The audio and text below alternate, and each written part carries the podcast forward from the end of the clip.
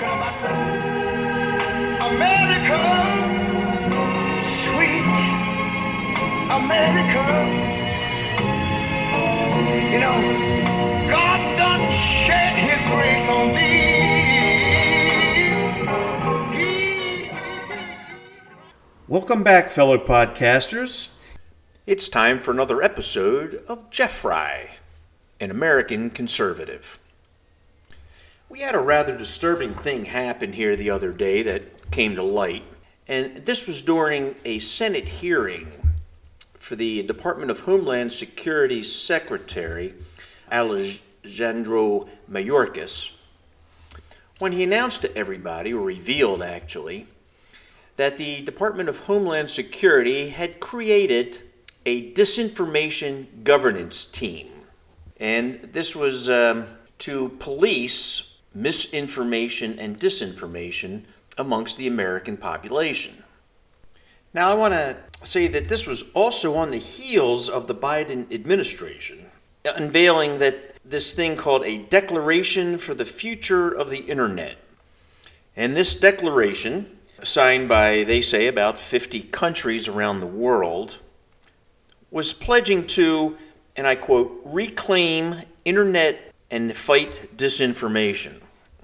And what was especially disturbing on this, uh, this new declaration, by the way, is that the spokesman that announced it was saying that this declaration hopes to open up access uh, to the internet because there are some, uh, what they refer to as authoritarian governments, which are using the platform to suppress or repress freedom of expression. And you know, one of the pissers in this is that uh, the spokesman went on to say that, uh, and again I quote, some states have been acting to repress. Now, when they say states, by the way, they're referring to countries. They say some states have been acting to repress freedom of expression, to censor independent news sources, to interfere with elections, promote disinformation around the world, and to deny their citizens other human rights. Now, at the onset, isn't this like the kettle calling the cook black or whatever the expression is? Because if ever we were going to have a party of misinformation, at least for the last five years, hasn't it been this Democratic Party? I mean, just just listen to what that guy's saying. Interfering with elections, promoting disinformation. Oh my. This is exactly what they've been doing, isn't it? And now they put it in a declaration signed by purportedly 50 countries to go against this kind of a thing. And this declaration goes on because there, there's things that should be off limits, they say. Whether it's, again, quoting, whether it's unlawful surveillance of your citizens, whether it's blocking legitimate news services, whether it's shutting down the internet, or whether it's interfering with the elections. Doesn't that sound exactly what they've done over the last five years? But let's get back to the uh, this new uh, disinformation governance team that Mayorkas uh, w- was talking about. Because actually, disinformation boards or branches, so to speak, of governments have been around for a while. Back in 1923, which is maybe where all this stuff kind of started, we had at that time the leader of Soviet Union, Joseph Stalin, which he created a ministry of disinformation. And he had a word for it. And I'm going to try to say it, but I'm not exactly sure how to pronounce it. But it was called desinformatia. And at the time, Stalin gave it a French sounding name because that way he could say that it was origined from Europe. But disinformation doesn't necessarily mean lies. So, dis- disinformation historically contains little bits of truth or half truths, and, and they take that out of context. In our modern day papers and books and stuff, we call that editorializing. And you can see that everywhere around here where they just they maybe take the whole sentence, they cut out a bunch of the words, and it ends up, frankly, meaning something totally different than what was may have been originally uh, suggested. And these half truths are set out to try to influence popular opinions. So one could warrant that by saying these half truths, they're not really trying to lie to the people. Rather, they're just trying to influence on how they think about something. And Stalin used this as a carefully designed mixture of facts, half truths, sometimes deliberate lies, or maybe he just exaggerated things. And this was to try to promote his people. In fact, we see Putin doing it right now, I'm sure, over there trying to talk about this war over in Ukraine. So back in 1923, with this desinformatia, we actually kind of got an English wording from it. Disinformation. Makes sense, eh? Now, this disinformation campaign that Stalin had was actually very successful. And just a few years later, unfortunately for the world, in 1932, Adolf Hitler at that time got one of his cronies, Joseph Goebbels, and he made him the director of this new propaganda ministry that he created at this time. Now, back in 1932, Germany was still peaceful. There was no war going on. And this was the ideal time to introduce this propaganda thing because the people would be less suspicious that maybe they weren't having the wool pulled over their eyes of what may actually be going on. And this propaganda ministry was propping up the wonderful things at that time that were going on in Germany the, the beautiful parks, their economy was bustling, there were new and shiny cars out on the road, buildings going up. It was a, a great time in Germany.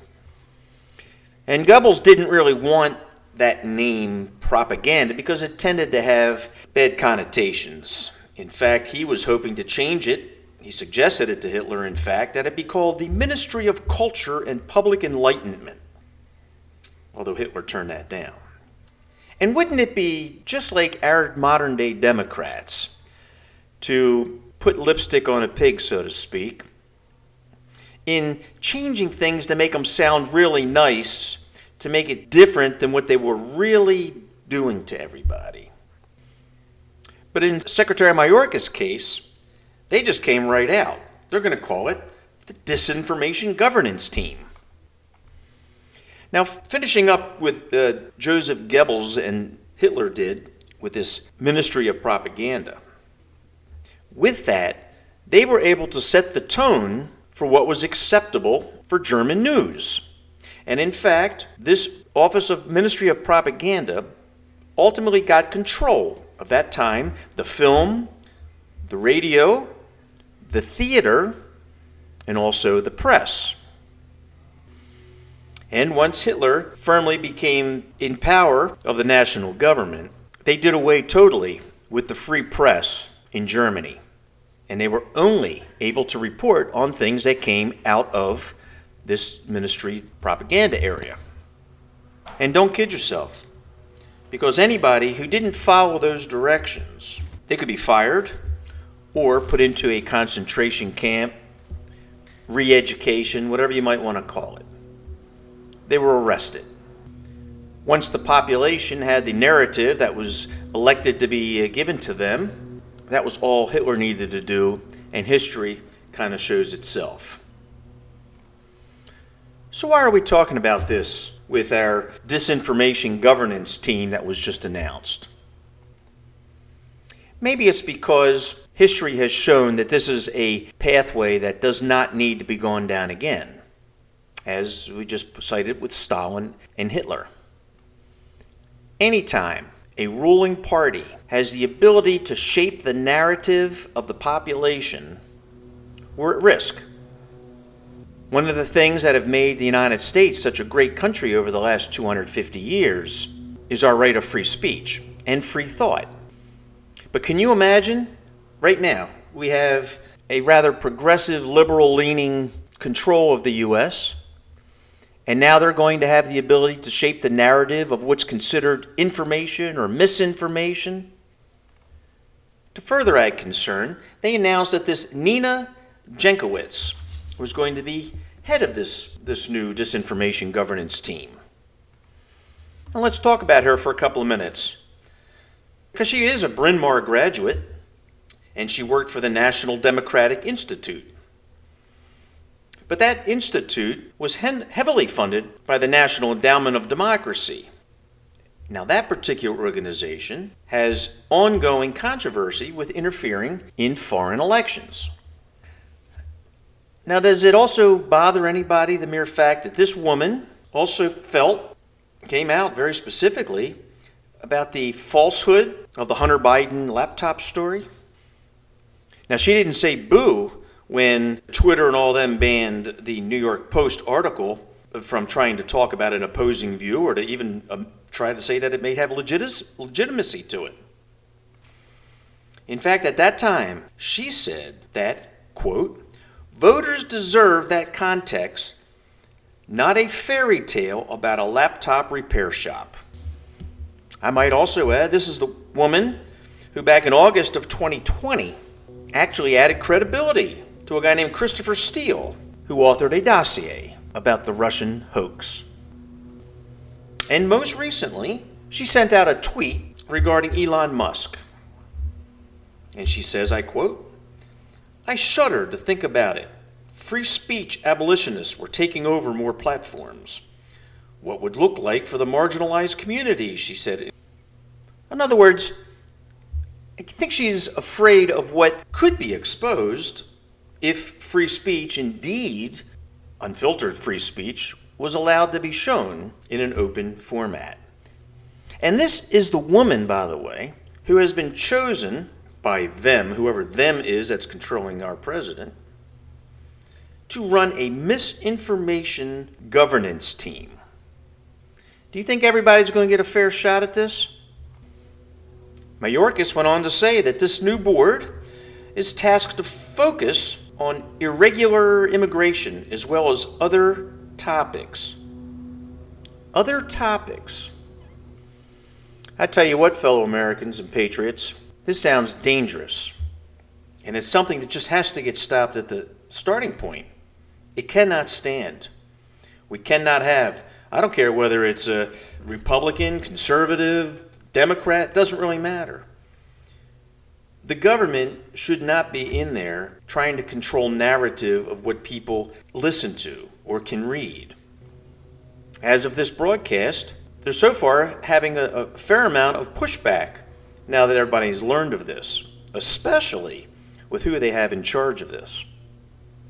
So it'll be interesting to see how this progresses and if indeed it's going to be allowed to stand. Our First Amendment, freedom of speech, is being attacked uh, right now, as it was in Russia, as it was in Nazi Germany. It's now in progressive United States. I've said it in almost every single one of my podcasts, this being number 52. Now more than ever, we need to get out there and pay attention to who's being voted on, what they stand for, who they're aligned with. And we need to put people back in there that believe in the United States system our freedoms, our way of doing business, our ability to have laws that are not only written but are applied equally and fairly across the spectrum of our population. We also need to have people in there that believe that the invasion of illegal immigration coming into our country needs to be tempered, stopped. We're a great nation, but it's not taking long for us to fall.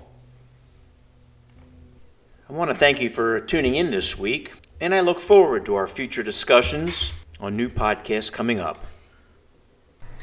I am Jeff Fry, an American conservative.